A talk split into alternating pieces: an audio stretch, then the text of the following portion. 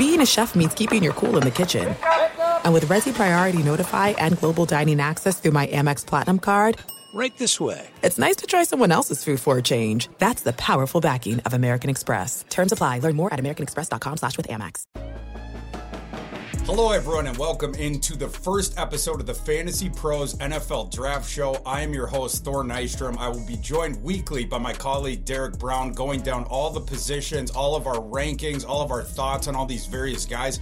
We're going to start today with our top 10 quarterbacks, which we will get into momentarily. We also want to talk about some draft props, which we will be doing at the top of every episode as well throughout the spring, telling you guys maybe where some value is that we're seeing on the board, different stuff like that. Debro, I'm so excited to get into this show. We've been talking about this for a long time, and it's uh-huh. finally here.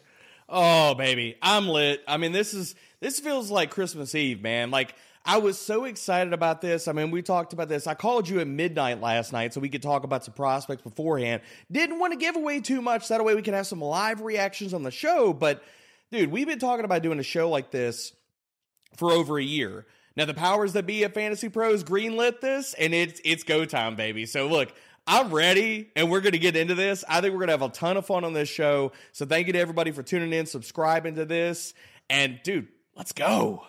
Let's do this now. Debro and I, we we do talk about guys as, as we get through on the tape, just giving little thoughts and whatnot. But we have not gone through our top tens or given full thoughts to each mm-hmm. other on this. So I'm I'm excited to hear what you have to say as well. Let's start though with developments in the prop market. The biggest one of which every single spring is literally just the dropping of them. And we finally have a wider selection that was just dropped recently here on DraftKings. Debro, the couple I wanted to hit first quarterback selected to start out with Caleb Williams right now, minus 1,000, prohibitive favorite on that. Let's just start there. You look down the odds on this on the board. Are there any initial thoughts that come to you? And are there any values that you're seeing down lower on the board, potential guys that people could bet on?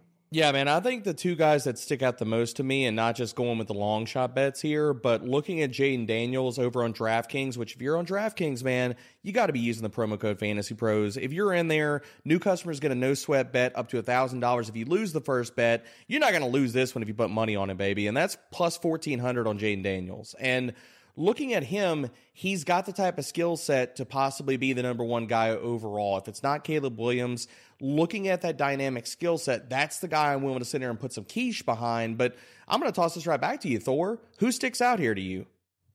Thor may or may not have already made a couple bets here. Um, The one that I liked, and I, I had to I had to put some of my soldiers at risk because of this.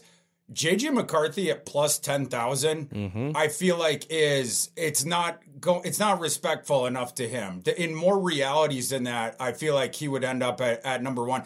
I, I don't want to get too in depth into my thoughts because we are here in a second on JJ McCarthy, but I to me this is more of a four man uh, type race as far as those top four, four quarterbacks go. Certainly, than the odds board is depicting. JJ McCarthy is number six on here. They have Bo Nix uh, on the odds board for this. Bo Nix at number five is is plus seventy five hundred. I, I don't see how Bo Nix goes insane. above JJ McCarthy. Michael Penix is plus four thousand. JJ McCarthy you can get pl- for plus ten thousand. I mean, just from an ROI perspective, I feel like that's you're getting some some decent odds there. So I I went with that. Debro, the the number two odds. So so the odds to be the number two overall pick are kind of interesting too. We've had this narrative, not even the the spring. I mean, this is going back to last summer, coming out of the last season, 2022. It's been Caleb is number one, Drake Maye is number two, and then we'll begin the discussion. The odds boards are still reflective of sort of that paradigm. Uh, Drake Maye right now live in the market minus 180 to be the second overall pick. Jayden Daniels at plus 175. You have uh, Marvin Harrison Jr. at plus 500. Caleb Williams, if he were to get upset for the number one pick, is plus 750 here. Looking over this board, you know, for the number two odds, are there are there any values here that you're seeing, or, or any thoughts that come to mind for you? I mean, I think like I, I just want to hammer on the connections here and and the quarterback archetypes here, and the two guys that stick out to me for this are again going back to the Jayden Daniels well plus one seventy five and Caleb Williams at plus seven fifty. Now, all you have to do is tell yourself a little story and say, okay, Cliff Kingsbury being in Washington, if they don't go with Drake Maye and they go for more of a mobile quarterback, or we want to talk about the USC connection and Cliff spurning other teams and then just arriving in Washington, maybe we're connecting easy dots here. But at plus money on both of these guys, especially the odds for Caleb, if we do get the upset, say Chicago goes with Drake Maye or they they go off the board with another pick or some team trades back, however that falls out I love the odds on Caleb here and making the Cliff connection, as well as Jayden Daniels and the mobility. I mean, we saw him hand pick Kyler Murray when he was the head coach in Arizona. It's not hard to see either one of those things come to fruition.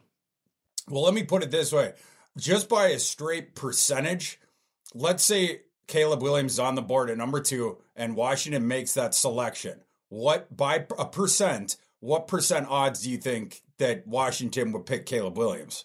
Oh, good lord my, minus 250 yeah 99.9999999% he's there all, all I mean, it takes all it takes is for caleb williams to get upset as the first pick and he's gonna be the second pick. Yep. so i mean just by definition I, I, feel like getting the seven and a half to one might might be a decent bet there as well um, so interesting in the prop market. We will keep our eyes on this as we go in the spring. Uh, Debro and I are our big time NFL combine prop betters uh, with the 40. So those will be dropping soon. We'll be talking about that in episodes coming up. And then, of course, the slot props. When they drop all of them, uh, we will be diving deep into that as, as we get further along here in the spring.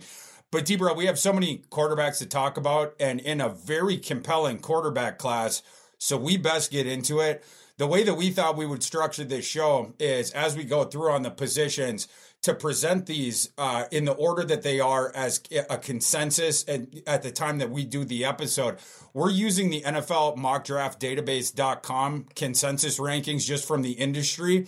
And that's how we'll, we'll present these guys give our take and then give where we would rank them or where we do rank them right now in our top 10 so we only got time for the top eight Debro so let's start at number eight on that board which is Michael Pratt.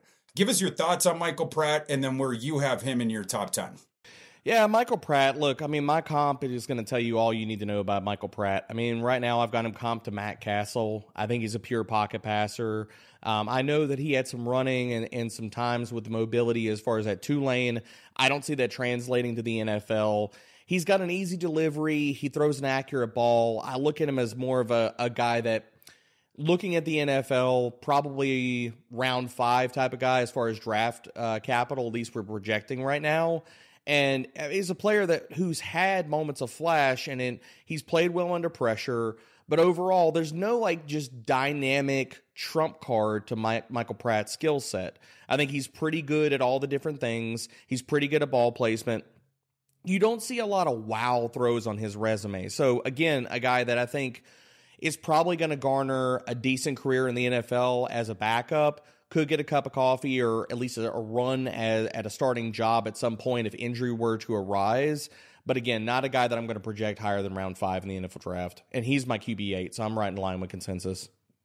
As am I. He he is also my my QB eight, and I think he set that up well. Like he's solid in a whole bunch of different areas. He's not mm-hmm. elite in any, right? Like the the build yep. is is you know he's got a solid build. He has oh, you know, decent athleticism for his size, decent arm, but none of it jumps out. Uh, and the rushing utility is probably not going to play at the NFL level, especially because he's got some durability concerns. A guy that was banged up throughout college, uh, has concussion issues going back a while now, had a shoulder thing.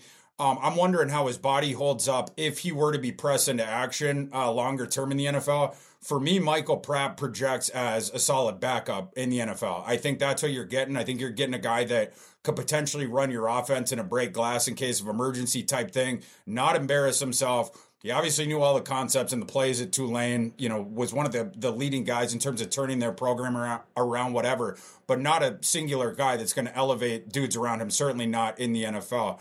So that's why I had him down at, at number eight. A part of it was the durability thing. Uh, just without that, I, I might have put him a spot or two higher, but that's where I ended up on him. Moving to the um, next guy, Debro, on the consensus board, QB7 is Spencer Rattler of South Carolina, of course, formerly of Oklahoma. He had to hit the road because Caleb Williams, the guy we're going to be talking about in a second, uh, he got benched for Caleb Williams, Lincoln Riley, and then obviously those two were on their way out to USC. But this USC uh, of, of Spencer Rattler at South Carolina, what did you think of his play? Well, I'm going to lead this off right now. He so with consensus on mock draft database, he's QB seven. He is my QB six. So he has hopped somebody mm. in the process, especially oh. coming out of Mobile. And looking at Spencer Rattler, it's his play to play consistency has to improve. There are moments on on his tape where you're like, oh, there's some wow throws. There's some definitely like he has all the parts and pieces to be an NFL starting caliber quarterback. He can do some things with it with his legs. He's got good pocket mobility. The problem with Spencer is that you'll have moments where you're just like, literally, what are you doing? Like, why did you make that decision? Why did you throw into double coverage? Why did why oh why did you just make that read out of everything you could have done with that play? And so, really, that's where the upside contingent goes to Spencer because you see the good moments with that. You see where there are wow plays on his tape, whether that's him fitting a ball in a tight window, throwing on the run, creating a play where there is none and some of that moxie that like if you're going to get that type of game changer type of upside out of a prospect, we want to see some of those things. But the downside for Spencer Rattler is definitely there in the play to play consistency, going through reads and things like that. Like, because he wasn't tasked with full field reads on every single snap. A lot of half field reads. He'd hang on to his, his first option, then he kind of rushed the progression. So for him, to actualize the ceiling, the play to play consistency has to improve because we know the raw intangibles are there. Like, you don't see a guy break out early in his collegiate career to the extent that Rattler did and him just to be a schmo. So I believe in the kid's talent. If anybody, considering the week that we saw in Mobile, Thor, I think Spencer Rattler could be one of those guys that, as a riser in the process because we were both really enamored with how he interviewed, his overall just demeanor as a guy that if you looked at him or you've heard different things in the process or you will in the weeks to come where it's like okay guy had some some moments where on interviews on TV shows things like that where it was like okay he's immature. But again you and I have talked about this off air. It's like how the hell would either one of us been if you'd interviewed us at 17 or 18 year old like as a 17 or 18 year old being one of the top quarterback prospects in the nation like some of that is immaturity, but what we saw in Mobile is that he's he's grown up. Life has taught him some lef- lessons, and he has matured in this entire process. Yeah, thousand percent. He did not acquit himself well on the QB one show coming out of high school. Um, it's clear that he has matured uh, light years since then, and I think you know there was a reckoning with him, a humbling when he was benched for Caleb Williams, and then had to transfer, went to South Carolina uh, different stuff like that, and and you see that manifest. Like he was one of the nicest dudes that we met down there in Mobile. Uh, very generous and everything like that. Um, thoughtful, different stuff like that. Um, on the field, I I totally agree with you. Uh, he's sort of like. Um, uh, Bill Simmons used to have this concept for basketball of the irrational confidence guy. And Rattler sometimes plays with irrational confidence. And when things are going well, he plays, and that's when you see that that ceiling upside that we're talking about of potential NFL starter because he has the tools as far as from in the pocket. Certainly the arm, love the gumption, love the field vision, love the courage. I mean, he'll test. Absolutely. Uh, he'll test good defenses too. He doesn't care. Like he trusts his eyes. He trusts what he's seeing, different stuff like that. When it's not going as well, that's where you see some things devolve. I like that his on-field game has matured as well. Uh, when he started off at Oklahoma, he liked to do uh, the high wire act sort of a thing and scramble around in the pocket, invite in the pressure, different stuff like that. He had a totally different kind of a game. His first year at South Carolina, and I would forward that South Carolina was a bad fit for him in terms of having a really poor offensive line in front of him both those years. The first year, he learned some hard lessons because the the sort of that high wire act that he was doing at Oklahoma when he was starting, he couldn't do it at South Carolina because you would have immediate pressure and the whole thing would get blown up, whatever. So he had to modulate his game. Uh, this year there was a, a that was a lot better. And the coaching staff also helped him out a bit with that. I mean. South Carolina's offensive line marginally improved, but they were still 107th PFF pass grade, uh, pass block grade this year. But they, the coaching staff also helped him with more of the, quick hitting concepts, different stuff like that, trying to keep the pass rush a, a little bit at bay, uh, different stuff like that. Uh, and he improved uh, leaps and bounds year over year. South Carolina year one, and then South Carolina year two. Definitely think he's draftable. I definitely think that there's that upside of potentially if if the light fully clicks for him, you might have a average to slightly below average starter in the NFL. But I do think either way, Spencer Rattler's hanging around for a while as a backup. Um, the pocket passing thing is going to translate. Uh, I have Spencer Rattler at QB seven. I'm now very interested to see who you have bumped uh, Rattler over. We'll mm-hmm. we'll move on to the next guy in the consensus rankings, which is Michael Penix sitting at number six, the Washington quarterback, who for a couple of weeks was draft Twitter's darling. Where have you come out on Michael Penix since you, you've watched his tape now? Obviously, we got up close exposure to him in Mobile. Do you agree with consensus? Are you lower? Are you higher? Where are you at on him? I've got him at QB five right now, and really this comes down to he's at the top of a massive tier break. And, you know, everybody knows the top four guys in this class, and I don't think Penix is, is in that class. And really where Penix comes in at being the QB five for me, and I said like there's a massive tier break. Like you do see the pluses in Penix's game in that like, and my comp just kind of lays it out here. I think he's a poor man, Philip Rivers. You're not going to get anything as far as rushing utility. He's not going to do a lot of things like outside of structure. He's a guy that's going to sit in the pocket. You need to have a good offensive line in front of him for him to really play his best. But the other parts about that is the arm talent is there, but while I think that he does have a strong arm, and I'm not taking anything away from him, he's a max effort thrower. Like he throws the ball like a freaking shot put, and that's where I come down like the similarities to Philip Rivers in the in the mechanics of his windup and delivery. And where I think Penix succeeds is down the field in the pocket. Now, if you versus pressure, it could be an adventure for him.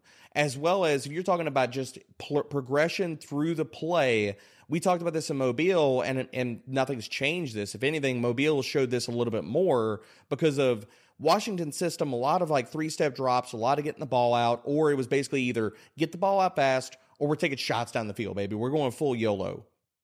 That in between stuff where you're asking him to read the field or a five step drop, and you're really asking to operate more in a pro style offense, that's where I see the late trigger come in for Michael Penix. He's more of a see it, throw it guy. He's not a guy that's hitting guys at the top of their stem before they come out of their breaks and hitting them in step. It's really, you know, wide receiver, just say like a wide receiver runs a comeback route. He gets to the top of stem, he comes back, he takes about two or three steps. Penix goes, Oh, he's open, pew, and shoots the ball over that way. He's not a guy where you're going to see him have the anticipatory throws. Does he do it from time to time? Yes is that a consistency in his game and one of the worries for me and we've seen guys like transition from see it throw it guys to more anticipatory throwers. The guy right off top of my head and i'm not comparing the two but to make that type of transition was dak prescott. Can penix do that Sure, it's possible. Like we're not telling anybody those these kids can't grow and mature continuing at the NFL level in their games, but we're talking about where they are as a prospect right now, looking at the range of outcomes and the skills that they currently possess and what they need to work on, and that's really Penix's game in a nutshell for me. Yeah, thousand percent. And and some context we had to bake in here. I started his career at Indiana, spent four years there, had a season-ending injury in every mm-hmm. single one of them. Two of them were knee injuries the medicals are going to be super important uh, in Michael Penix's evaluation. Debro and I are not doctors, and we did not stay in a Holiday Inn Express last night, so we, we can't begin to to speak to that. But you see the lack of mobility. I don't know if that came from the knee. I, you know, at Indiana he was slightly more mobile, but he he was never like uh, super duper uh, good with that. Whatever and it's not just you you know not winning outside the pocket or not winning uh, breaking containment. He doesn't really do stuff like that. He doesn't throw on the run well. In fact, when you when he loses his platform at all, that's where his game starts to crater as a thrower. Michael Penix, when he has that platform under him and he doesn't have to move, that's when he can start cooking and he can become the rhythm thrower and different stuff like that. When things start to devolve, as you mentioned the pressure thing, you can push him off his spot. That's where we can start doing stuff because he has a really hard time just quickly, you know, getting to another read, getting the ball out, and he's not going to beat anyone with his legs. So he has he has a, a difficulty uh, almost to the point of not being able to do it of, of buying second chances back there in the pocket.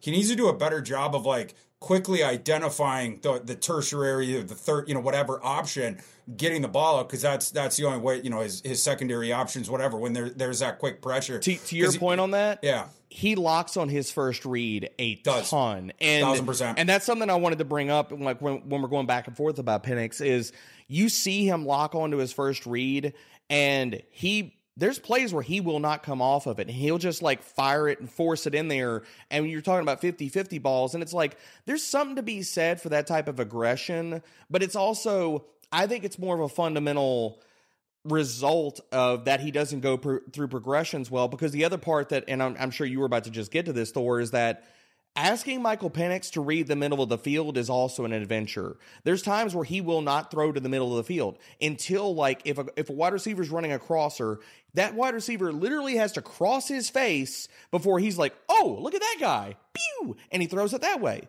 But you won't see him see the guy identify him earlier in the progression and hit him on the run. So, we're talking about shortcomings of his game. And the other thing I'll bring up here, man, is that with the idea of him being a see it throw it guy, he limits YAC opportunities for his wide receivers. He doesn't throw guys in stride.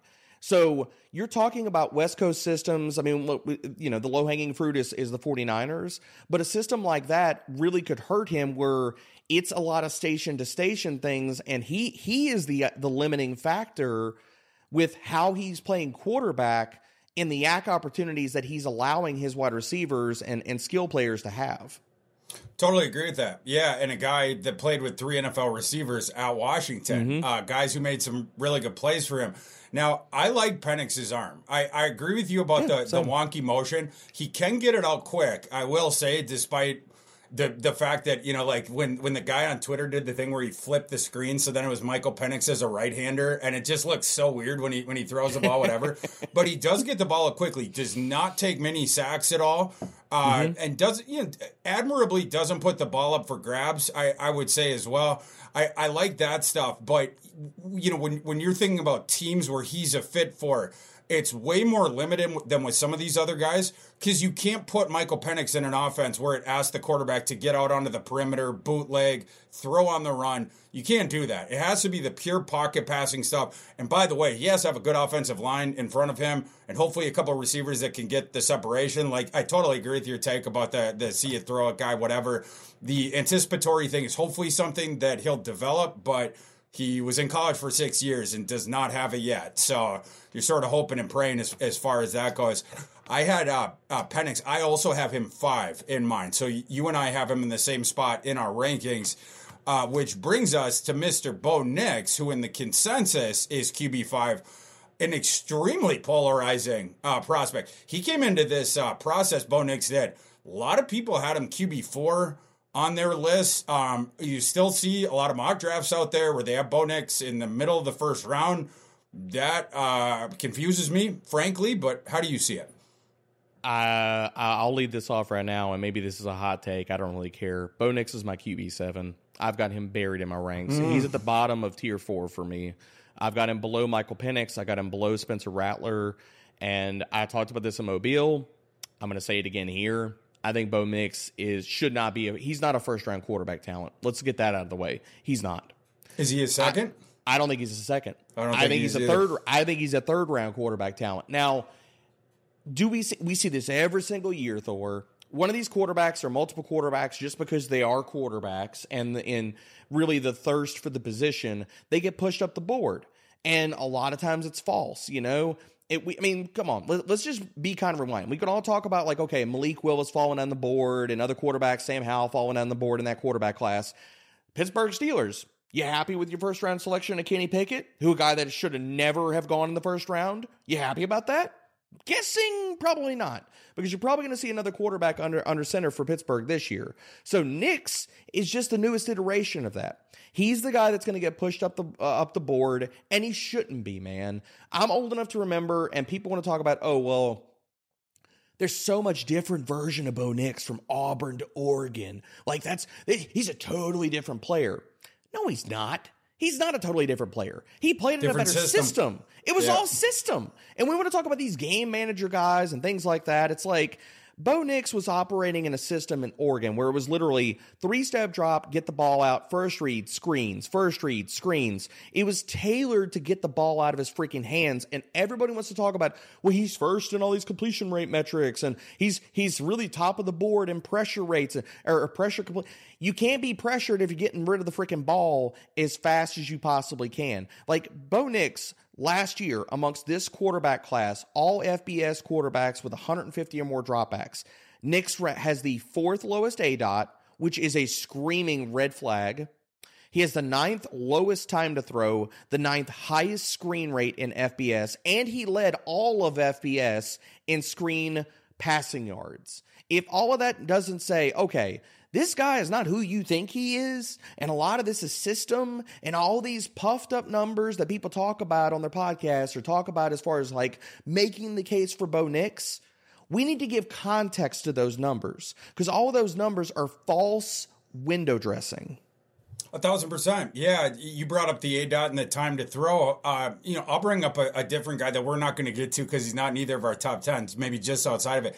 Austin Reed of Western Kentucky. Yep. Ev- Everyone knows that Western Kentucky has an air raid offense that is super duper gimmicky. And so they're going to bring that up immediately when they talk about Austin Reed. And it's a fair point. Fair but point. Austin Reed, he had an 8.1 A dot. Bo Nix had a 6.8. And, and like you mentioned, the 6.8 is bottom of the FBS. I mean, way down there. Uh, the time to throw thing, Austin Reed 2.43 seconds per snap. Uh, Bo Nix was 2.44 on average. It's the same thing. It's it, it's a gimmicky deal. Uh, Bo Nix, you know, another one like you look at big time throws. You know, an, another one where you can get this. Bo Nix, uh, 4.1 big time throw percent.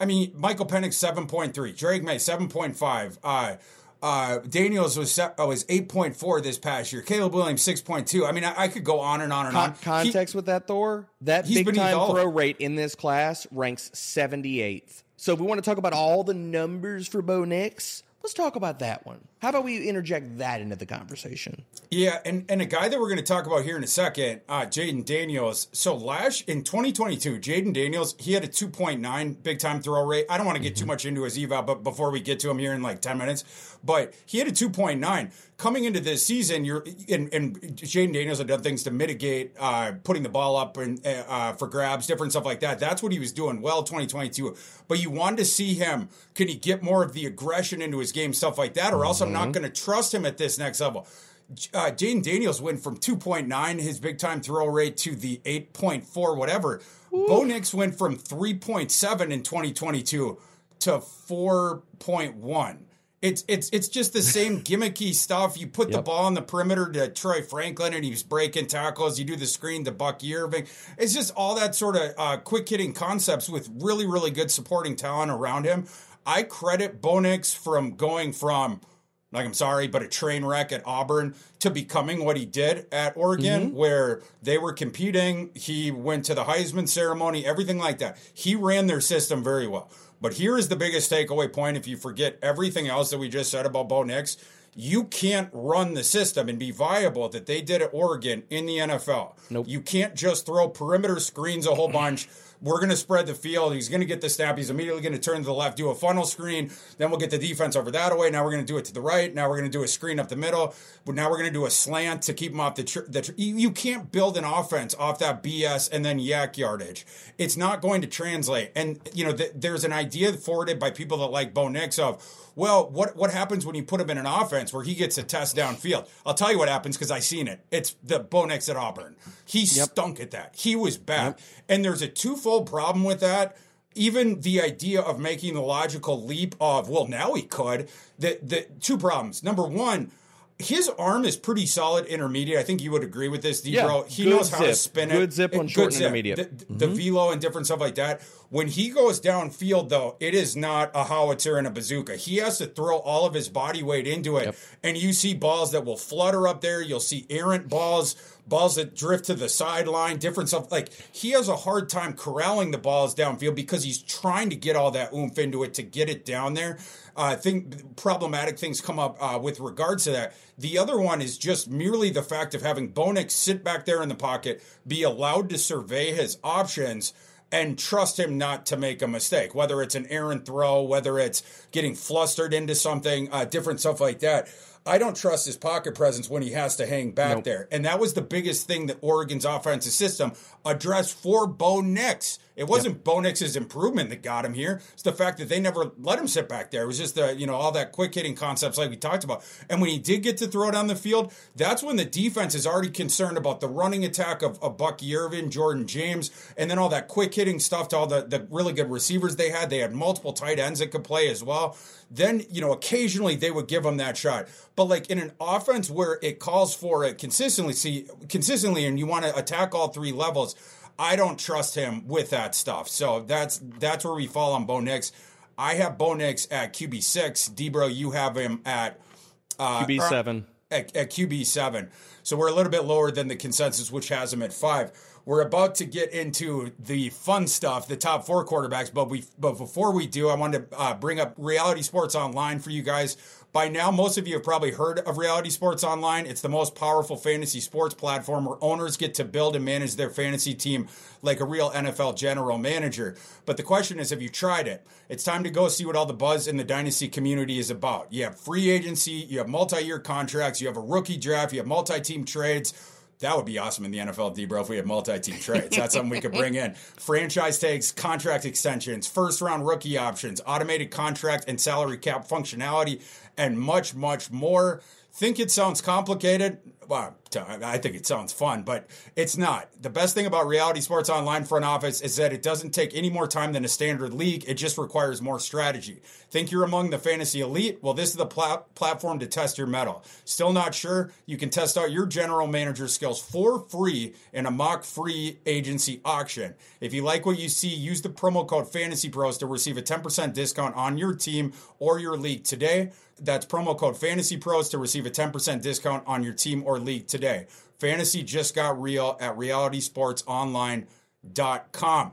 Debro, let's talk about the top four quarterbacks in this mm-hmm. class. This is where it gets super interesting. The entire rest of the draft will play out based on the decisions that teams make with these four quarterbacks. It's like the, the butterfly effect thing, whatever. We'll start with the number four quarterback in the consensus rankings. Michigan's JJ McCarthy, a guy who seems to in the past week have seen a bit of a, a stock surge as some people are oh. getting into his film a little bit more. Hmm. Uh, banging the drum. I've been banging the drum for JJ, as you know. But Debro, I, I don't know if the, everyone has heard all your JJ McCarthy takes. I know you put out a tweet or two about him. Tell the people about JJ McCarthy and what you think about him. Dude, he's um. Let's start start this off the right way. Uh, let's give him proper respect. JJ McCarthy is my QB two in this class. So. Mm he is QB four in hmm. consensus. I have him QB two. And for everybody, let's let's again let's start this off the right way. If you're going to come at me about any JJ McCarthy type of conversation, and you're starting that conversation with counting stats, go ahead see the door. You you could see the door. Go ahead see the door. Come back come back whenever you've got a better evaluation process because if that's where we're starting the conversation at, I've got questions about how you're evaluating quarterbacks just off the jump.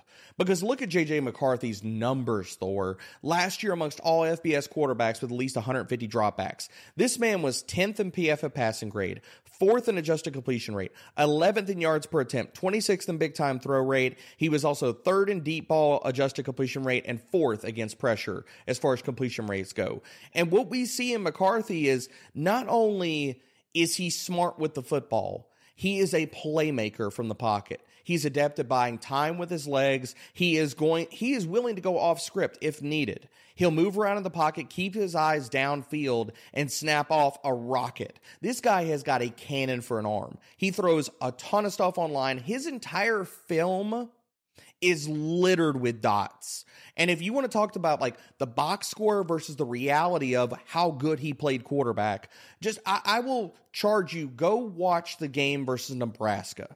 That game itself in, in 2023. That game itself, he's not going to wow you with the box score numbers, but that game, we saw JJ McCarthy fit in tight window throws in between multiple defenders. I think it was a touchdown to Roman Wilson that was beautiful. There was also multiple times where he was outside the pocket, changing arm angles, throwing around defenders, and deal and showing the parts of his evaluation that people do not give him credit for.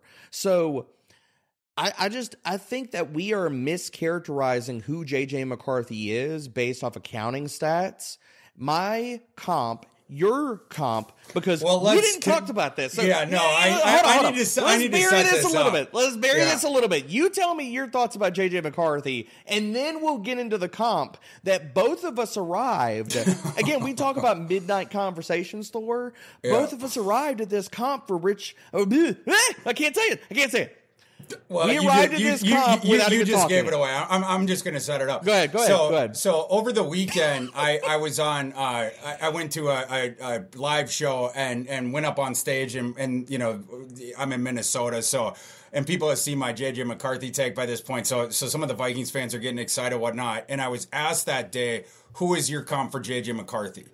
And I kept hedging and hedging more mm-hmm. more saying, you know, this is a guy who's been comp to. I don't like that comp for that reason. Here's another comp that that's out there. I don't like it for that reason.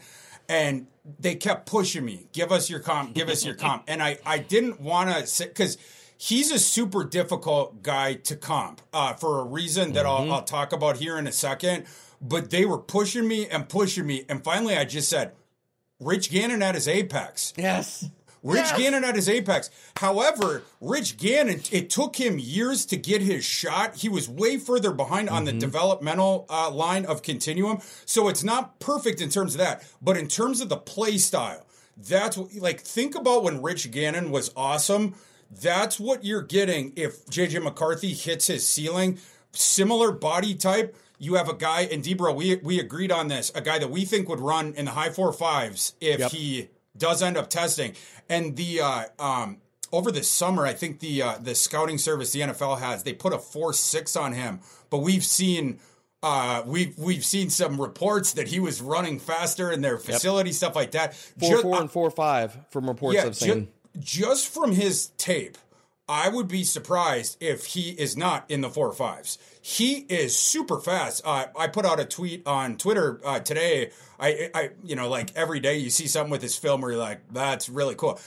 True freshman season, he gets in, he's running out of the pistol with Blake Corum behind him and they they ran this play against Iowa in the Big Ten title game where they got this big hole, and so Corum is now up the field. He hands it off to Corum. JJ McCarthy runs from behind this play and zooms past Blake Corum, like 40, 45 yards upfield. So he could make a block at like the 15 yard line of two guys where McCarthy gets it. So he runs around Corum. He's faster than Blake Corum for sure. Gets mm-hmm. around Corum, and then there was two dudes who were descending on him around the sideline, and McCarthy basically acted like a human shield. And so then you know Corum is able to get in. The athleticism is there. One thing, Debro, I think you didn't go quite far enough and and so I have to uh, about his game, and this is this okay. gets into the Rich Gannon thing. I think JJ McCarthy is a potential prodigy of an off script, off platform, out of the pocket, throwing on the run quarterback prospect. Yes, sir. You don't see those skills that you see on JJ McCarthy's tape in those areas with other dudes. It's truly special. It's not just the uh, athleticism, it's not just the mobility, it's not just the vision and the sense to know when is the appropriate time to break containment, get out on, on the perimeter, different stuff like that. It's also, um, I, I saw a former Michigan player had, had brought, and this is a great point. JJ McCarthy always, even when he's on the move, even when he's running fairly fast, to, you know, to get around a free rusher, whatever mm-hmm. it is, he always keeps that upper body cocked to throw and his eyes downfield. So he's always like this gun that's ready to fire, even when you have to account for his legs. And this is where he gets really dangerous. When you start thinking about his projection to the NFL, you start getting really excited because you'll see on tape, he all of a sudden he's outside of the pocket, and that linebacker that's out there, eh, you know, he's thinking like, oh man, I got to crash down. Or else this dude who runs a, a four or five or maybe even low four fives or wherever it is there, he's to break containment. I've seen this on our film study, and he's to be in the open field. He's to take 15 yards real quick, and then he'll get out of bounds or he'll slide, whatever. He'll steal that if I don't crash down on him, then he comes down. All of a sudden, now you have more spacing, and McCarthy throws these friggin' frozen ropes.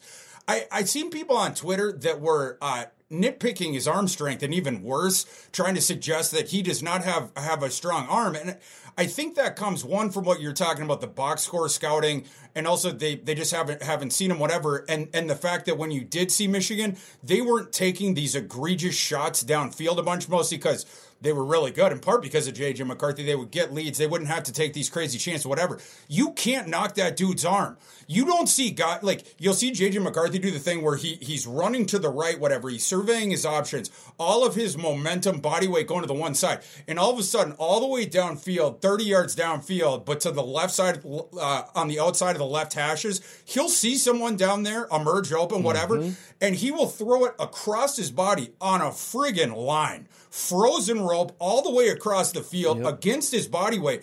You don't see guys that even notice that that guy that they could throw to him. Certainly, they wouldn't have the gumption for it nor the arm. You you don't make that throw or throws like that. Again, you mentioned it, littered on his film without having a really really snappy arm. He has no problems with the arm strength thing. He can make every single throw, and that special sauce of JJ McCarthy's to find the answer to the question in the moment when everything is breaking down, sort of the opposite thing that we were talking about Penix that we were nitpicking him about with mm-hmm. McCarthy. That is his special sauce. He is going to figure it out, and he's not going to put the, the ball in harm's way. And Debro, the, the last point I'll, I'll, I'll do about this, so I don't just take an hour talking about JJ McCarthy. you, you, you mentioned people they'll bring up his counting stats and, and stuff like that to to disparage him it's not that you can't talk about statistics when you're discussing JJ McCarthy. It's mm-hmm. that they're discussing the wrong ones, the ones that Agreed. don't matter, that that you know where it's based on scheme, it's based on game script, whatever. The, you just look at the other stats, the stats that matter, and all of a sudden JJ McCarthy starts shining, including above some of these guys who everyone says are, are the top three guys. Mm-hmm. Debro, there. Let me ask you a trivia question. There's only one quarterback in this entire class who is se- above the 70th percentile in standard dropback percentile, at or be on the sticks percentile, avoids a negative play percentile, under pressure percentile, outside the pocket percentile, third and fourth down percentile, and positive p- positively graded throw percentile. That's seven different categories. Name that quarterback who is 70% or above in each one of them. Uh, well, Alex, uh, I think that'll be JJ McCarthy. Not only is it JJ McCarthy, just for context, there's not another quarterback in this class who's even 55th or above in all seven. McCarthy's 72nd or 72nd is his worst percentile in those. You're you're just not looking at the correct stat. I, I don't disagree with any of that. Just to put the final bow on our JJ McCarthy love letter, uh, just yes, if you Google um, Rich Gannon, 458 40 time at the combine. Yeah. We've already talked right about JJ McCarthy's probably going to run in the in the mid four fives. All these other comps out there that I've heard so far, Kirk Cousins, some other ones floating out yeah. there, they don't give exactly. They do not yeah. give enough better throw around the run too. Nod to how athletic he is thousand percent. Super super duper underrated athlete super mm-hmm. underrated in a, in, a, in a, whole bunch of different areas. I think as people, more people get into the tape you're going to see jj mccarthy rise when really this Agreed. is just the, the dude he is. It's just people haven't gotten into the tape yet. So debro has him uh, qb2 i have him i have mccarthy qb3 moving on debro to the consensus qb3 on the consensus board. Lsu's jayden daniels a guy who earlier in his career handpicked by a different NFL head coach to run his offense, Herm Edwards back at Arizona State. When Herm brought Jayden Daniels in and played him right away, he was this tall string bean who was super athletic, had a solid arm, but was as raw as could possibly be. But Herm Edwards was like, I believe in this guy and and yada yada. And they they sort of went through the growing pains for a couple years. Then, uh, obviously, the stuff that happened with Herm, there was some scandal there, and everyone got fired and different stuff like that. And Jayden Daniels ends up at LSU when right after they had hired Brian Kelly. LSU was talking, by the way, at the same time to Lincoln Riley, who I mentioned before. Different reality sliding doors You might have seen Lincoln Riley and Caleb Williams at LSU. You might have seen Jayden Daniels go somewhere else. It would have been interesting to see if Jayden Daniels, his game had, had skyrocketed up in the past two years, if he'd gone somewhere else. But it did. He, he found himself with Brian Kelly. And the, the first year, 2022, you saw a big jump up in his play. This past season, though, he went nuclear. Debro, tell us what you like about Jayden Daniels. All right. So I'm going to preface this before I people get insane about what I'm about to say here. You talked about these top four quarterbacks of this class and how you can approach them and how people are going to rank them. I look at these four guys are in a tier by themselves. I do not look at them as having that far of differentiating skill sets or upside to where this one guy is just head and shoulders well, well, better than the others. Different different skill sets, but qualitatively very close, right? Yes, that's yes, that's, yeah, that's yeah, exactly yeah. right. Like I look at any one of these guys, like if you're asking who are my tier one quarterbacks right now, I could drill it down to my top two guys, but really at the bar, the broader scope of this, all four of these quarterbacks that are at the top of this class, and everybody knows that, are in one tier by themselves. So, just to mention that here, and we're going to talk about everybody else's QB1 a little bit later in this show. But I'm going to tell you right now, Jayden Daniels is my QB1 of this class. I freaking love Jayden Daniels. His tape is littered with anticipatory throws, easy velocity, flick of the wrist, 45, 50 yards down the field. And we're not even talking about his skill set as a rusher. Now, there are certain parts of his game, like do I want him out there in the middle of the field taking off and absorbing these massive hits? No. He needs to protect himself better as a rusher, duck outside of bounds. You know, if you're going to go over the middle of the field, slide. Please slide. Because the the build and his slider frame, and now can he gain five, ten pounds at the NFL level in an NFL strength program? Yes, I think it's probably going to happen. But if you're looking at the, the totality of his skill set, his quarterback play is refreshing, man. Out of all of these guys, and we could bucket these guys, whether you want to talk about him, we're going to talk about him later Joe Milton, Spencer Rattler, Bo Nix, Michael Penix. A lot of these guys that are first read, quick passing, first read, screens, all that type of stuff. Jayden Daniels consistently operated in a pro style offense where there are RPO elements, things like that, sure. But he went through progressions, does it extremely well, and you're seeing there are a ton of, of reps on film where he's got quiet feet in the pocket, he's getting to his third read consistently. He managed to get to his next read per PFF on 14.8% of his dropbacks. This is not a quarterback we're going to talk about that gets tunnel vision and locked onto his first read, which again, you talk about Penix, you talk about Nix, you can bring up those things. There's other quarterbacks in this class, you can bring that up. You cannot bring that up in the same sentence as Jayden Daniels. So we've already talked about the ability with his legs. We talked about the ability with his arm, and he is a truly anticipatory passer. This guy is hitting wide receivers before they cut loose out of their breaks, before the top of their stem. He is the guy that if you're in a timing based offense, you're going to love Jayden Daniels because he's going to fit into that type of offense. And I want to mention this last before I kick this to you, Thor. Jayden Daniels is a guy that doesn't even need to use his legs to be a first round talent right now in this class. You want to talk about just his ability from the pocket, who he can he can consistently win from the pocket on every single snap. He is a pocket quarterback that also happens to have Sonic the Hedgehog type of legs. So, does he need that type of rushing utility to be like, oh my lord, look at Jayden Daniels? No. He can win from the pocket. He's proficient from the pocket. He can make every freaking throw that you need. And he is a downfield, go ball, deep ball assassin. 1000%. Uh, you and I now have the same comp on Jayden Daniels, just like we did yes, on, on McCarthy. Except in this case, it was because you gave me a comp and I was like, that's perfect. And and I hadn't seen that anywhere. And uh-huh. I was struggling with Jayden Daniels to, to comp him. And then you tossed this name out and I was like, that's that's it. And I immediately stole and told you I was gonna steal. Tell people who you comp Daniels to. Randall Cunningham, man. As a guy that people talked about, the frame. Now, in the context of this, does he have the raw arm strength that Cunningham had? No, I don't think he's on that level, but he's not far off of it, dude. Pretty close though, right? Pretty I mean, close. Pretty yeah, pretty close. Not only can Daniels get it down there, he has that sort of beautiful uh, rainbow type arc to it, and the way he plays his balls downfield is eye opening. Uh, he can like, and you don't want to you don't want to give him like you know encourage this a ton because uh, you know so it could get you into bad habits in the NFL if it went too far. But I saw that guy beat double coverage downfield multiple times of just dropping it in, you know, in the bucket or whatever, or fitting it into a window, whatever.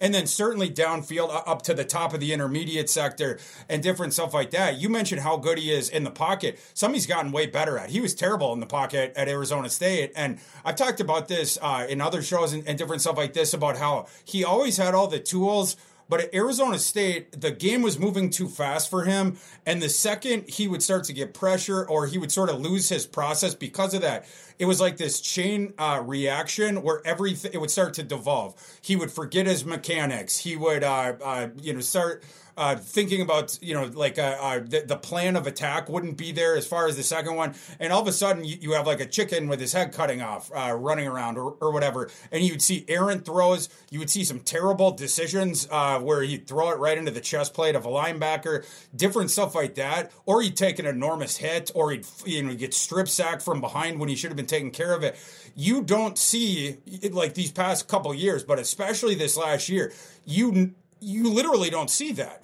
It is not only is it night and day, you wouldn't you you just wouldn't recognize the Jayden Daniels from Arizona State against the Jayden Daniels from LSU because the game has slowed down so much for him that now his physical skill set is allowed to shine right? Because he doesn't have to think about that stuff, and the mm-hmm. other stuff isn't devolving.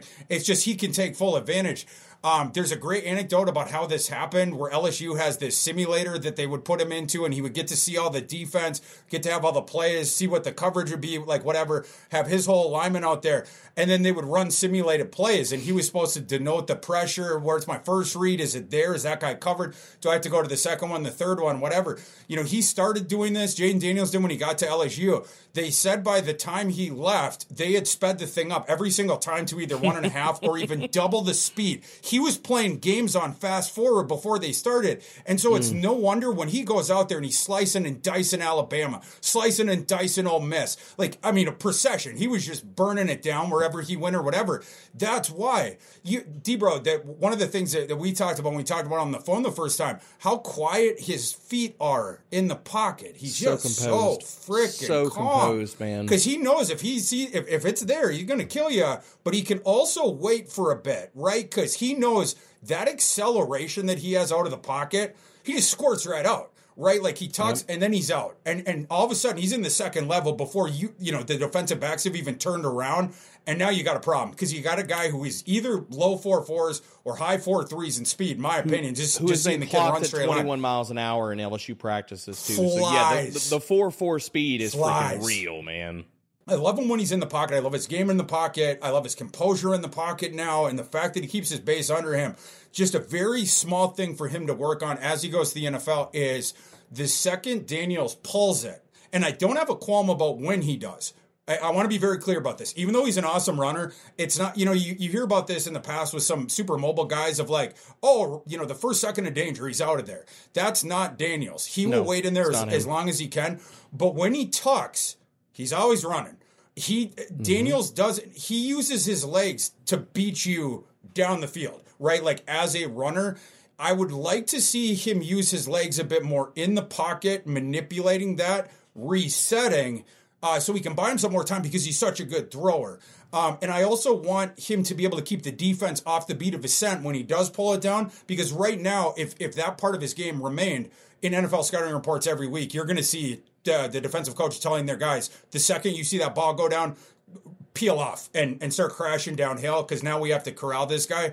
I'd just like to see a tad more nuance with that. But as far as the, the killer as a thrower, as far as being awesome as a scrambler, the quiet feet, the year over year progression, the, the improvement year over year over year. I mean, now it's like this this developmental arc just shooting up.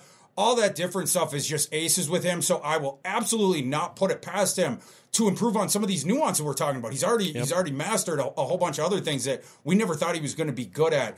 Debro, you have him as the QB one right now. I have him as QB two, uh, but I'm not putting it out of the realm of possibility that he will not end as my QB one in this class. Mm-hmm. I love Jayden Daniels this game. Uh, moving on to the second consensus quarterback on the overall board at this moment is Drake Maye, a guy that I mentioned before has been QB two basically since the end of the 2022 season or in the latter stages of it. The second that, that you move on to, to that draft class projecting forward, it's like, yeah, it's going to be Caleb one, then it's going to be Drake Maye two. That is still holding serve in terms of the court of public opinion.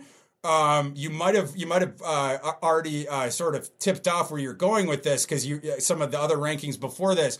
But curious how you see that. You, you're someone that that covers the NFL so close during the season. You don't get like dragged into some of these narratives like someone like myself does who covers college football every single day and, and you know whatever so you come into the tape with fresh eyes on these guys and and that sometimes you have you have different takes curious what you saw when you broke down drake maye's film yeah uh, drake Maye is my qb4 of the class and this is not to say i don't like drake Maye. i like drake Maye. i think we just have to understand who drake Maye is i don't see a lot of the rushing utility uh, translating to the NFL. I heard the same things about Sam Howell as he coming out as a prospect. And people are like, oh, the rushing, the rushing. Yeah, you didn't see that translate to the NFL, did you? I don't think we're going to see that for Drake Maye either, as a guy that really is going to have to make his, he's going to have to cash his paycheck every single week from the pocket. Now, can he offer you some off script ability? Yeah, that's in the, that's in his bag. He can do that. He could roll out. He could boot. The the things about Drake Maye's game, and the first thing that I want to bring up here is that there's just easy velocity. Thor, like the guy is just a downfield sniper. Like you're looking at a player in Drake Maye that was over the last two years was uh, 11th and 8th in adjusted completion rate on downfield throws. So that is where I think he's really going to allow himself a ceiling in the NFL is put him into an offense where they're going to stretch the field. That is something he's going to be consistently asked to do because he can do it. Now, can he mitigate pressure? Can he play off script? Yes. There are also parts of his game, like you'll see some reps where he'll bail clean pockets. You'll see other reps where he's in scramble mode. And this is something that I wanted to bring up, especially because Drake Maye's off script ability is going to get talked about a lot in this process. And I'm not saying he doesn't have that ability, but the limiting factor that I saw, at least on some reps for Drake Maye, when he does go off script and we're entering scramble mode, is that he'll get locked on to one player in that process. And he's like he's rotating towards one side of the field. He's locked onto one receiver. You don't see that on some of these other guys like especially we want to talk about jj mccarthy. Jj mccarthy whenever he's in off script mode and he is he's basically he's he's the painter and now he's going to sit here and and what he's going to do with the canvas in front of him. Drake Maye, that canvas is half the size or a third or the fourth of the size of somebody like JJ McCarthy or some of these other quarterbacks. He'll lock onto one wide receiver and either he completes the play and you'll see like, okay, there, here's a splash play, or he has to chuck it out of bounds. He limits himself in, in terms of he's now become the painter that decided that I'm going to work with a smaller canvas and not use the entire field. So I like Drake Maye, and he has all the arm talent to make all the throws in the NFL. He's a guy that I think we're going to talk about. The athleticism is going to be a little bit overblown, the rushing ability is going to be a little bit overblown. But can he win from the pocket? Does he have the arm talent to make all the throws? Yes. So I like Drake Maye. He's a he's a through and through a first round quarterback talent, a mid to high end first round quarterback talent. So I don't want to take anything away from this in my QB4 ranking of him versus QB2 in consensus. So I also have Drake Maye as QB4, and I also want to give a little bit of, of, context there as far as saying like that might be, you know, if like if it was right now I'm making my big board, he might be number four overall on my big board. Just the way that Agreed. I do it. I mean, like, I, and I do project him to be a good NFL starter. I just think we got four dudes in this. Class. Agreed. Big yeah, and, agree. And he's one. Of, yeah, and I and and I, I think I speak for you too, Debro, in saying this. We don't. This is going to come across as a scandalous take. Both of us ranking. We, I mean, we each got to this conclusion independently, but ranking him QB four. And what I don't want to get lost in there is we both really like uh, Drake Maye. It's just JJ McCarthy sort of blew both of our socks off, and then you have the the two other guys, whatever. Um, but Drake Maye is really good. And to to return to a point I was talking about before, these four quarterbacks are all so different. And it, for me, qualitatively, it's very close there when you're uh, literally with all four of them. And with in some cases, you might parse the tiebreaker as this is my system. Like th- this is the this guy is a better fit for my system. I don't know how some of these NFL teams will will end up seeing it. Um, but you know that's sort of how I see it. As as far as Drake Maye goes, I totally agree with what you're saying. I I think his athleticism has been a bit overblown when really people should be talking about McCarthy as that guy. But Drake yes. Maye, he ended up piling up some rushing yards, and you you brought up a great piece of context on that in similar way that that Sam Howell did, and so he gets some credit for that. Drake Maye not a bad athlete, but that's not a part of his game that. Um, you know, is, going to be crazy dangerous at the next level. He can steal some yards as a runner when he tucks. You can also put him on some design concepts. I'll say, very tough kid very tough kid. Uh, you know, he is not the pre. He he came in as as a big time recruit and obviously had success right away. Um, but he's not like he's not a guy that is shying away from contact at all. Drake Maye. Uh, some of my notes: uh, big strapping pocket passer with a huge arm, has enough athleticism to force defenses to account for him as a runner. Will tuck and run and can be used on design concepts as well. When he has his base under him, he is extremely accurate. Particularly appreciate his downfield touch numerous instances of testing double coverage, winning due to his combination of power and touch, uh, fitting balls into very uh, small spots down the field. You want him in the pocket. Uh, Debro, this will go to exactly what you were talking about. He needs that platform under him. Uh, anything the defense can do to affect that increases the odds of an inaccurate throw. Something I noticed on his film, his accuracy can be affected by pressure um, in a couple different Agreed. ways. Yep. Right when it's in in his face, you, you'll notice that his his base can get a little bit wonky, or he speeds up his process. That's where you start to see the ball dying before it gets there, or the ball going left to right. Uh, mm-hmm. because he, he, it's like the sped up. Pro- oh, I got to get it out, got to get it out, and now he's not especially minding. interior pressure. I want to make, bring that bring that up. a, a lot of those reps are interior pressure when it happens. I saw some other instances beyond even that, because that's like the overt, like, oh, you know, the guy's about to hit him. So, you know, like whatever. Um, mm-hmm. The other thing I noticed is like when the pocket was uh, collapsing on him, but the pressure wasn't there quite yet. I also noticed a propensity of him to speed up his process in terms of that, and I noticed some errancy there too. He'll bail some of those pockets. He, will he'll leave some of those pockets where it's where it's like it's workable, and he could step up in the pocket, he'll yes. bail. He'll he'll roll out of those pockets sometimes. Not it's it's not a consistent thing, but it does happen. That's a part of his game he needs to get better at, right? Because yep. you're going to make your living in the NFL from the pocket. The things of the pocket manipulation, the things of like, yeah, kid, the the pocket is collapsing, but there's not someone who is about to sack you right now. You have about another second. You can you can set your feet and then square your shoulders and then throw whatever. You don't need to speed it up, like you know whatever, because your accuracy is, is, is getting wonky when you do that. Th- those are a couple things that he needs to work on. But love the arm. He's athletic enough. He the frame is obviously ideal. Everything like that. I understand why people like him. I just have a couple more of the questions, and I think the utility is a little more limited in some of these regards. And for instance, JJ McCarthy, you're not going to win outside the pocket. You're, you're Drake Maye. You can't do some of these different concepts. He can't find some of these answers in the moment when everything's breaking down around him. Um, for, for those reasons, I go McCarthy. Drake Maye, as a what would have been his sophomore year, uh, I think he was technically a redshirt uh, freshman, but in 2022, he started out the year was just destroying worlds. He was absolutely amazing.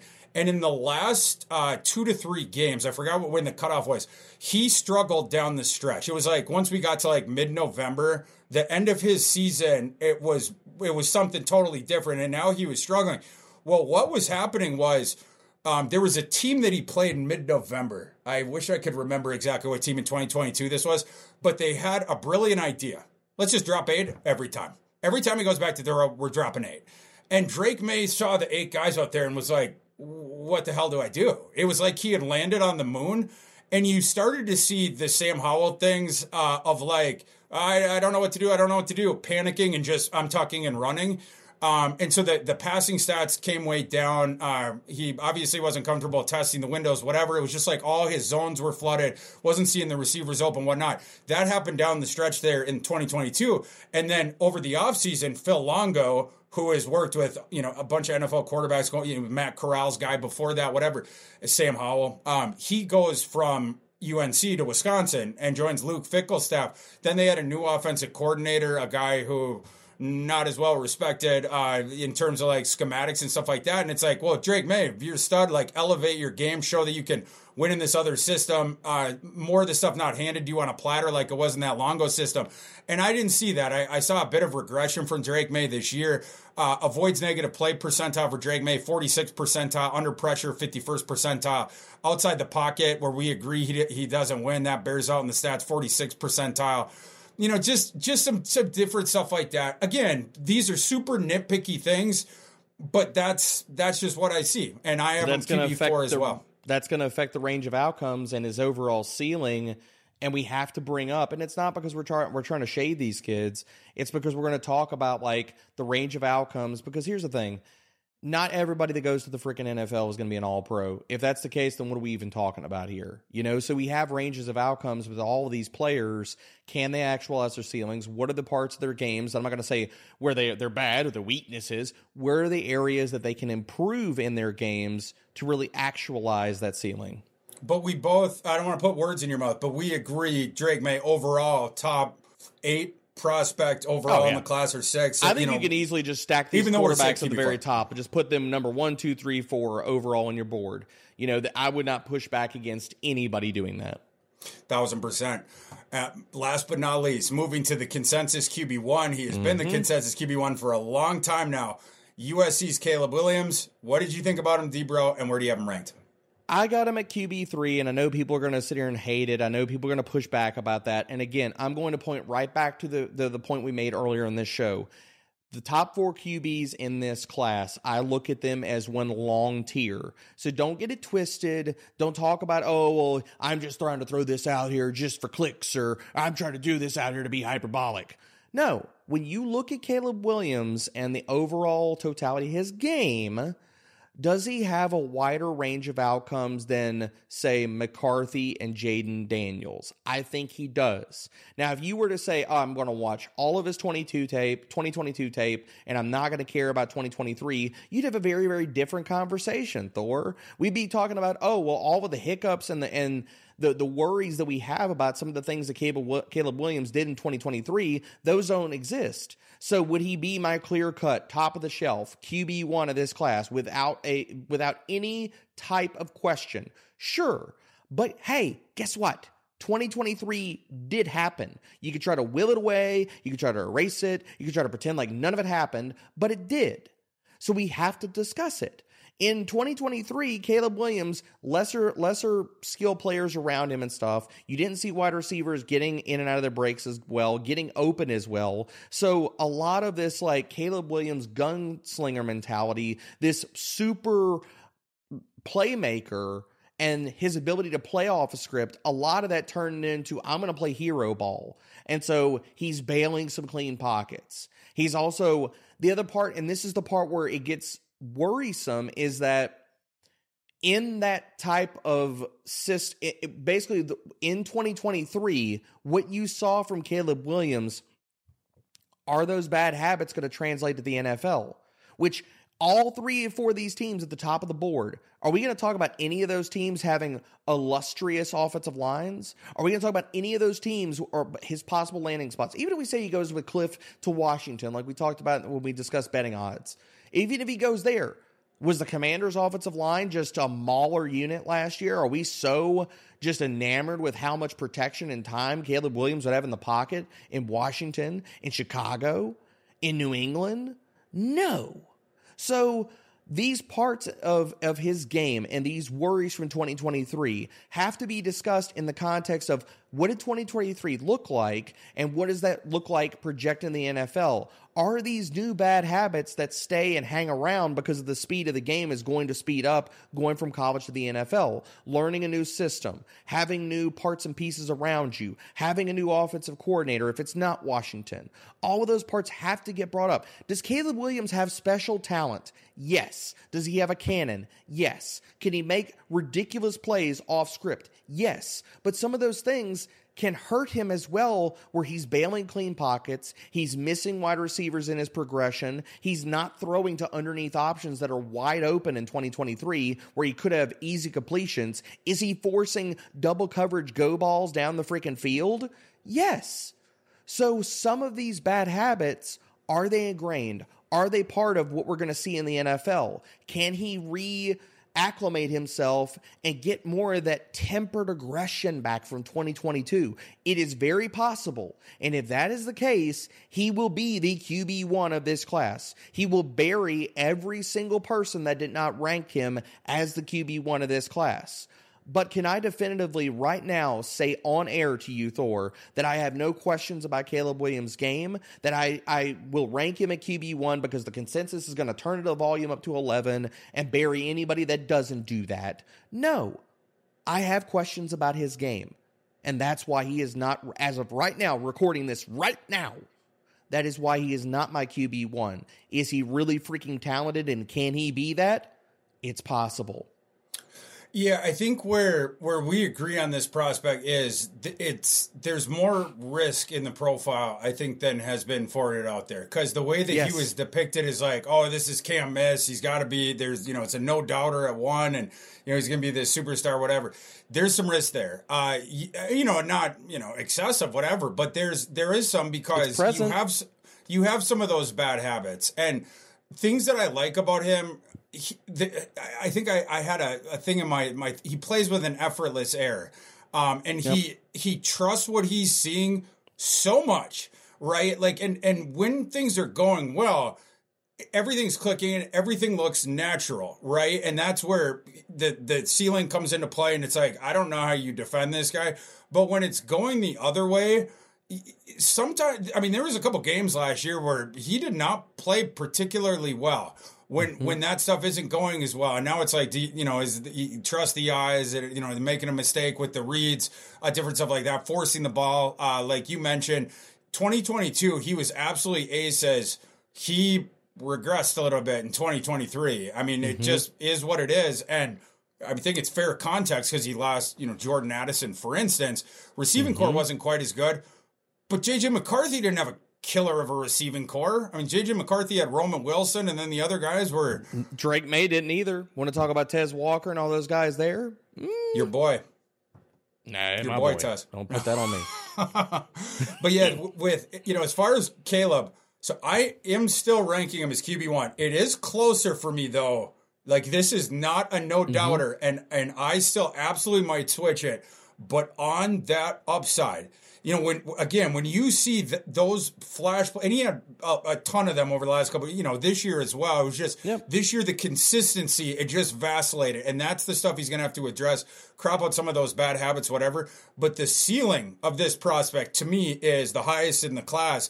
Um, that's I, am still going off off the ceiling on this, but I do think that there's a little mm-hmm. bit more risk uh, just because of the things that we're talking about. The consistency consistency needs to get better with, with Caleb Williams, and I, I do wonder, Debro, about what, what, you're talking about too. You go to the NFL, maybe the supporting cast isn't very good because obviously you're not going to be you're getting picked by a great franchise right to start. You have to be the impetus of this thing turning around then you're wondering last year, uh, you know, just a couple guys leave, and all of a sudden the thing devolves into seven and five.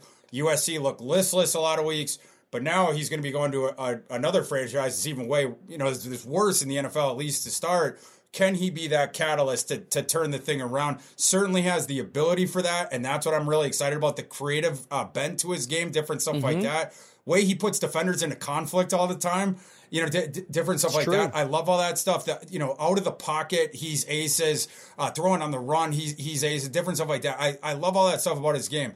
But yeah, just just needs a little bit more work. I, I think it's fair to say, you know, Pat Mahomes found his Andy Reid, and I think Pat Mahomes would have succeeded either way. But finding mm-hmm. Andy Reid is what took Mahomes to the next level. A guy where at speaking of Cliff Kingsbury, you know, Mahomes plays for him at Texas Tech. And the one issue that you had with Mahomes at Texas Tech was he he had a ludicrous arm. Uh, yeah, I mean, you just didn't see guys with the arm of Pat Mahomes.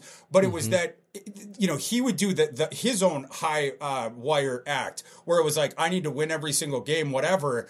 Um, was playing some hero ball because the situation required it. It was Pat Mahomes basically, you know, returning fire against the Baker Mayfield, Oklahoma Sooners, different stuff like that. He needed an NFL coach that would teach him these are the instances where you can let yourself off the leash. And I want to see that full thing. I, I yep. want to see you be Khaleesi's dragon, breathing fire from the sky. You do what, yep. you know, whatever, you know, whatever with that stuff. But you also need to understand when it's not there and just to take the short prop. Think about Pat Mahomes when they started doing the two deep safeties on him all the different time, and they're like, the NFL was like, we're not letting you have the deep ball anymore. Pat Mahomes like, okay, I'll beat you anyway. Right? Yeah. It was you know, the thing we were but talking about with Jayden Daniels. To that. He had to acclimate to that more now. Sure like there, we're old enough to remember there were parts in the NFL where Patrick Mahomes, people are like, has the NFL figured out Patrick Mahomes? Is he the same Patrick Mahomes? Now we've seen his game evolve as the NFL has evolved and coverages have evolved.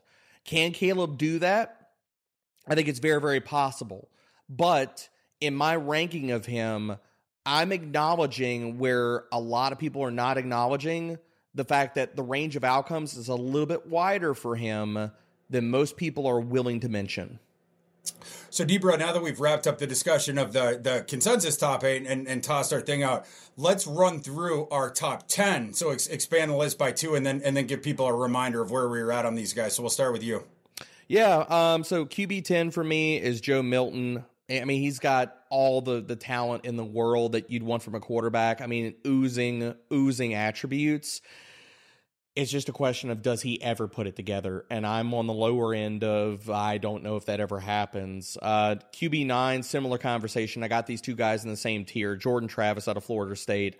He's got all the intangibles you want out of a starting quarterback. He can run. He could throw the big thing for him is inconsistencies in his game and whether that's mechanics whether that's footwork whether that's ball placement big big times on uh, big time on ball placement the inconsistencies are real um, qb8 michael pratt we talked about qb7 bo nix qb6 uh, for me is spencer rattler qb5 is uh, michael penix QB4 is Drake Maye. Three is Caleb Williams. My QB2 is JJ McCarthy. And my QB1 of this class right now is Jayden Daniels. So me starting at the top from one, Caleb Williams, Jayden Daniels, McCarthy at three, Drake Maye four, Penix five, Nix six, Rattler seven, Pratt eight. My nine is Milton. Uh, I think okay. there's a there's a big drop after eight. The eight is like yes. you know I mean, and, and the latter part of that you know after the top four, then the next four I think are like the solid backups, and maybe you know, you, you might get more than that. Like, you know, you have to see, but there's more questions about those guys. You'll get at least a backup out of. You get beyond that, and now we're starting to parse guys, whatever. I put Milton at the front of the line of that because I think there's only a one in 1,000 shot that the light ever goes on for Joe Milton. But if it ever does, watch out. I, I yeah, don't think it's going to happen. I think, he, I think he's going to wash out of the NFL pretty quick. He, he's like a Jamarcus Russell without the the hype or whatever. Has my, all the my comp was Josh Freeman, so I'm with you on that. Yeah, I mean, he can throw the ball a mile. He's super athletic. You know, at, at 6'5", uh, 242, he can do standing back flips. Uh, he's talk about a mile per hour runner. When he gets out in the open field, he, he can start trucking the accuracy is all over the place. He has no pocket presence, even though he was playing in one of the most advantageous offensive systems in college football, the Hendon Hooker special with Josh Heupel at Tennessee. Mm-hmm. Even cleaving the field in half for him, he was still badly struggling to make the correct reads. My 10 was Jordan Travis, who I, I, think Jordan Travis has a way lower ceiling, but I think he hangs around as, as the clipboard holder guy, a guy that improved quite a bit earlier in his career at Louisville he really struggled with the accuracy, wasn't a good thrower or whatever. Worked on his game, worked on his game, worked on his game to at least become viable within the pocket. You mentioned his athleticism. He had that devastating injury uh, against the FCS team in mid November that led to all the playoff discussions that we won't get into with college football. But we want to see, you know, we'll, we'll, see it in Indianapolis, the medicals and, and how that's going and, and where they project him as far as the recovery timeline. But assuming that is all okay-ish. You know, we don't get bad news beyond what we already know with Jordan Travis. I would have him number 10. And Debro, welcome or goodbye to our very first episode of the Fantasy Pros NFL Draft Show. That was fun, my friend. Oh man, good stuff, man. And we're gonna have more of these prospect talks. We're gonna go through all the running backs. We're gonna talk about polarizing players. We're gonna talk about when we get closer to the combine about betting on all this stuff, man. So everybody, get subscribed. Stay tuned in. It's gonna be freaking fantastic. Yeah, definitely subscribe because these episodes will be dropping every single week on Dynasty Podcast. On, on Dynasty the, podcast mm-hmm. Which day for the people are they? It'll be drop? dropping every Wednesday. So usually we'll record oh, yeah. these on Monday or Tuesday, and this episode will drop Wednesday. So they'll be they'll be dropping on Wednesday. Make sure to subscribe to that. Like I said, every single episode we're gonna hit props, different things that came out like that, values that we can see on the board, and then run through like we did today, our top eight or top ten by position, parse out some of that, and then we have a couple episodes where we get deeper, uh, mm-hmm. sleeper running backs. We're we're gonna get way out there in the weeds, sleeper wide receivers, uh, different stuff like that. Super excited for the rest of the spring. Super excited to be with you, Debro, and for my colleague Derek Brown. I am Thor Nystrom. Thanks for joining us. We will see you next time on the Fantasy Pros NFL Draft Show. Thanks for listening to the Fantasy Pros Dynasty Football Podcast. If you love the show, the best free way to support us is by leaving a positive review on Apple Podcasts or Spotify. Follow us on X, Instagram, and TikTok at Fantasy Pros, and subscribe to our YouTube channel at youtube.com slash fantasypros.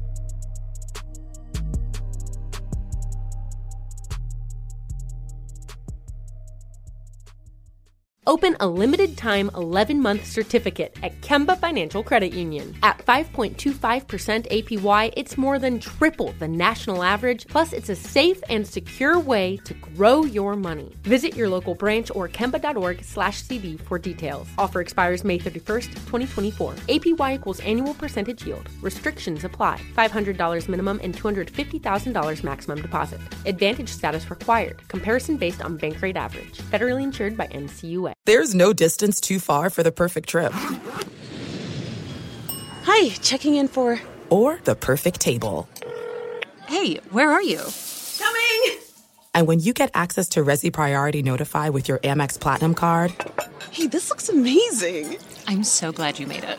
And travel benefits at fine hotels and resorts booked through Amex Travel. It's worth the trip. That's the powerful backing of American Express. Terms apply. Learn more at americanexpress.com slash with Amex. With the new Dexcom G7, you can achieve better diabetes results without painful fingersticks. It sends your glucose numbers to your compatible phone or watch so you can always see where you are and where you're heading. See how food and exercise affects your glucose, making it easier to spend more time in range and lower your A1C. Take more control of your diabetes with the number one recommended CGM brand. It's easy to get started today at Dexcom.com. That's Dexcom.com. Dexcom data on file 2023. If your glucose alerts and readings from the G7 do not match symptoms or expectations, use a blood glucose meter to make diabetes treatment decisions. For a list of compatible devices, visit dexcom.com slash compatibility.